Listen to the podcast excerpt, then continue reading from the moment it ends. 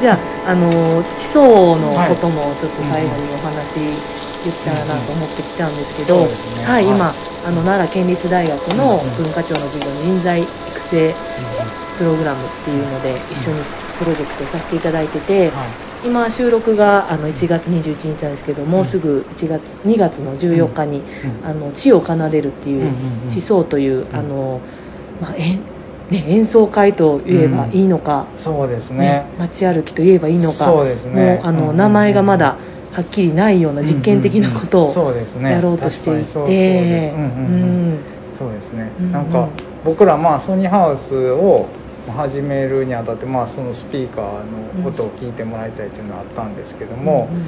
なんていうかこう聞くことによってなんかいろいろなんていうんですかねこう集中して聞聞くことによってなんかそのその時その場っていうか、うんうん。こうすごい深く体験するっていうか。んんなんか例えば演奏する人がこう、まあ、演奏に集中してる中でそしたらまあどんどんこうび耳が敏感になってきて、そしたらなんか外のなんていうか犬の鳴き声だったりとか、鳥が鳴いたとかなんか子供がなんかこう喋ってるとか、なんかそういうのにもだんだん聞こえてきて、演奏を聞いてるのかなんかそのなんていうかなそその今の状況状況っていうかその周りの環境とかうん。まで含めて音楽の体験として残るっていうか、例えばまあ遠くで赤ちゃんが泣いてたりとか、うん。そんなんもこうギターの音と一緒に聞こえてきたりとか、うん。うんそれがすごい残るっていうか、うん。あの時に聞こえたあの音がすごい印象残っててみたいな、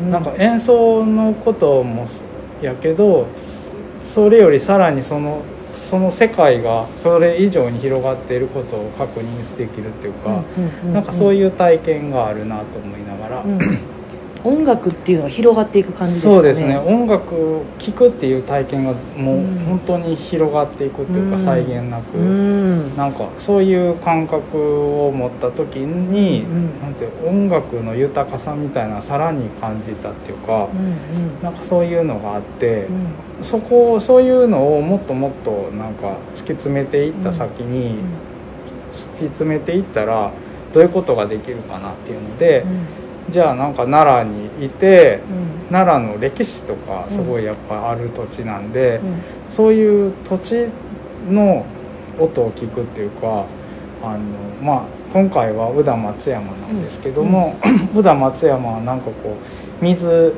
が豊かで,、で気候がすごくなんていうかあの他の奈良の他の場所よりも低く温度が低くて、平均気温が、ん。あの昔からの、えっと、神の時代からのあの神話とかから始まるような土地で、なんかそういうのがすごく積み重なった、うんうんいろんなものあの自然とか歴史とかが積み重なった場所ででそこで、えっと、聴く音楽ってどん音楽というかその聴くっていうことを突き詰めていった先になんかそういうの全部まとめて聞けないかなっていうので。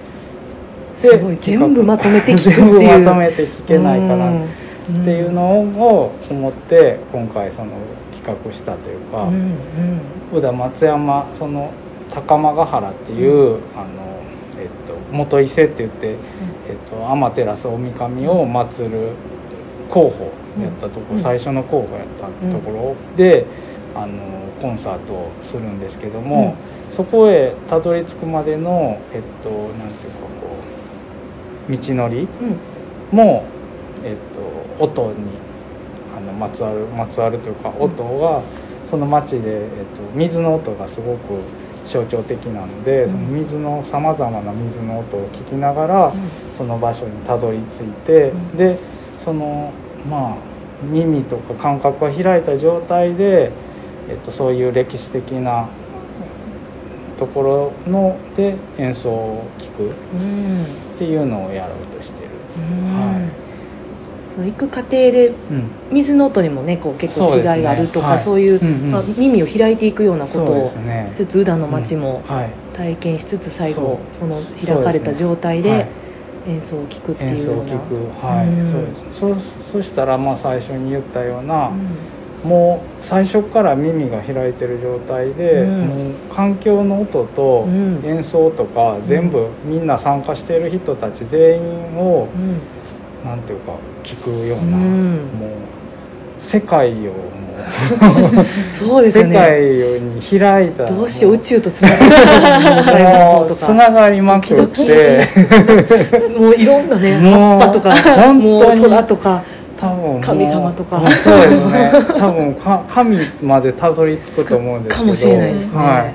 うん。なんかそういう体験、うん。僕らもまだそこまでやったことないので。初めて初めてやることなので。うんうん。なんかもうどこまでいけんのかな。もうこれを体験した後に一体自分はどうなんだろうそれぐらいもう壮大な企画をうん。今地層っていうのでやってて、うん。そうなんですよ。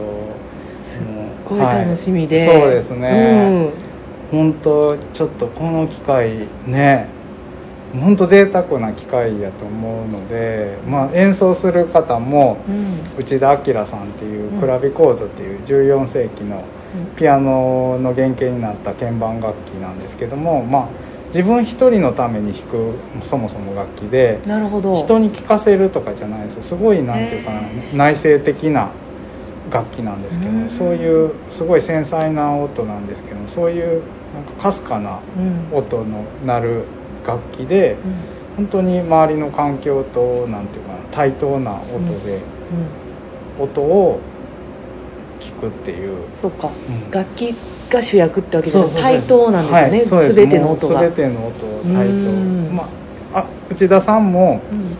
そういう感覚でき弾いてくださいっていうのをこっちは言ってるので、うん。うんうんもうそれを100%伝わった状態で、あの演奏してくれるので、うん。うん。なんかもう本当にすごいことになる みんなもう目がわーって終わった瞬間もんう遠くを見て。そうですね。どうなんやろどうなっちゃうんだろう。なんかうん。ねえ。いっぱいみうんね。そのままなんかこう、うん。インドの インドの山奥に旅立っていく人。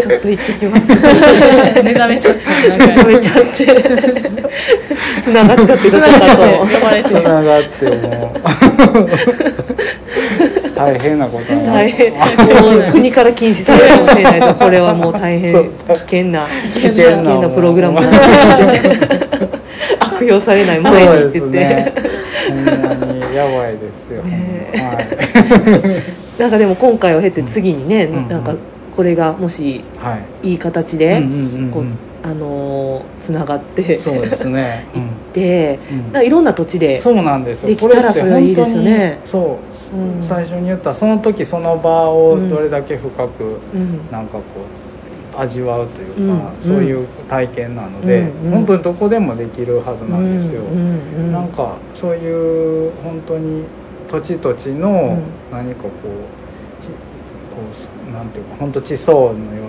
うに積み重なったものをうん。どんどん掘り下げていってそこからなんかこう核みたいなものを抽出してうん。やるっていうのでなんか、まあ、僕らとあとは今回その奈良県立大のね、井村さんもそうですけどいろんな人に協力してもらって、本当に深くまでうん。なんていうかこう調べたりとかしながら、あのできたので、うん。なんかいろんな人とこれをなんか共共同の作業でうん。やっていけたらなって思ってて、なんかいろんな人が関わる余地があるってすごくいいことだなって思います。余地がすごいあるので、うん。うん。なんか本当にいいいい企画というか、いやー 自ね分で、うん、なんか簡単に街づくりとか地域活性につなげるのは私も嫌いなではあるんですけど、うんうんまあ、やっぱりかんそういうねあのツーリズムというかうんうんうん。そういうスローツーリズムとかんですよ。その地元に何か華々しいものがあるわけじゃないけどうんうんうんうん。じっくりその場所を楽しむみたいな観光って多分このコロナ禍でも。なんかね作る必要なくないと思ってて何か新しいものをね。うん。うん。もうあるんですよね十分ね、うん。いろんなそうそうそう。そ場所にある。れをどう見つけるかっていうか、うんうん。それめちゃくちゃ楽しいし、うん。それがなんかすごい深いところで、うん。なんか納得できた時の気づきっていうか、うんうん。すごい大きいなと思ってて、うんうんなんか変に華々しいものだけ求めていくと、ん他の全部閉じちゃうじゃないですか、そうね、うんうん。ちょっとした些細なことに気づく感覚っていうのも閉じて、そうですね。なんかね美味しいもの食べてそう豪遊してみたいなんだと、結局なんか刺激刺激になるから、うんうんうん。うんどれだけ自分の方から開いていけるかっていうか、うんうん、うんそういうのがいいなっていう、うん。うん。そのまあ開くもんきっかけとしての今回音っていうか鍵の音で全部がうんうん。こう見えてくるような感じですよね。そうです、はい。うん。うんいや楽しみ、ねえっ、とねその、でもやることが本当に新しいことをしようとしているので、まあ、こうこ告知とか、うん。今度、えー、と1月30日から展覧会っていう形で、あのまた情報も載せようと思うんですけど、うんはい。あったりしてそこでまあこういうことしますっていうのをね、うんうんうん。今あの絶賛準備中ではい。絶賛グラフィックされてるアンナさんはね。にプレッシャーが。でもすごくいい、ね。あのねデザインがうんかっこいいのが本当いいにできてきて、できつつあるので、うん。うん。そうですね。はい。なんかでもすごくあの形にならないものを、うん今回はあの、うん。ねデザインする。でもそうですねあのすごい面白かったです。面白かったです。あ、もう終わって。んの一応ややっぱりあの生みの苦しみがすごくあるんですけど、あのでもそのイメイメージになんとか食らいつくというか、うんなんかそのうんもうつかめないものを、なんか手繰り寄せて、うん。なんかもう定着させるみたいななんかこうなんかその紙になんかうん。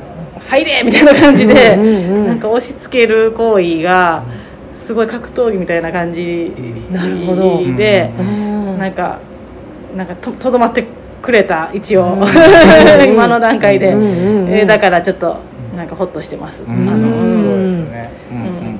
いやグラフィックをやる人にしかできないうん。ことですよね、すすごい。ねすごいわ、ないものをこう紙に落とし込んで伝えるって、うん。今、えー、とちょっともう安心あのホッとしてるというかあの、としてる。うんうん。とりあえず捕まえれたのであのなんていうかイメージを逃げ惑うイメージを、うん。うん。うんなんかこう今捕まえて、なんかこうとりあえず檻に入れたみたいな感じの状態なので、あの安心してます、なるほど。ねなるほど、うん。この折の段階からどう実物がね。上がってくるか、そうですぜひね聞いてる聞いていただいている方、うん。お楽しみにねちょっと見ていただければ嬉しいです。はい。はい。はい。ぜひはい。はい。2月14日のライブもまあすごい限定でねそうですね。あのーやっぱりそういうじっくり楽しんでいただきたい。うんうん体験というか、少なので。制なので、うんうんうん。多分15人ぐらい程度ですの、よね。はいうんうん。定員でやると思うので、はいなると思うんですけども、うん。もし、ねご興味ある方、はい。検索してみていただければ、はい。嬉しいです。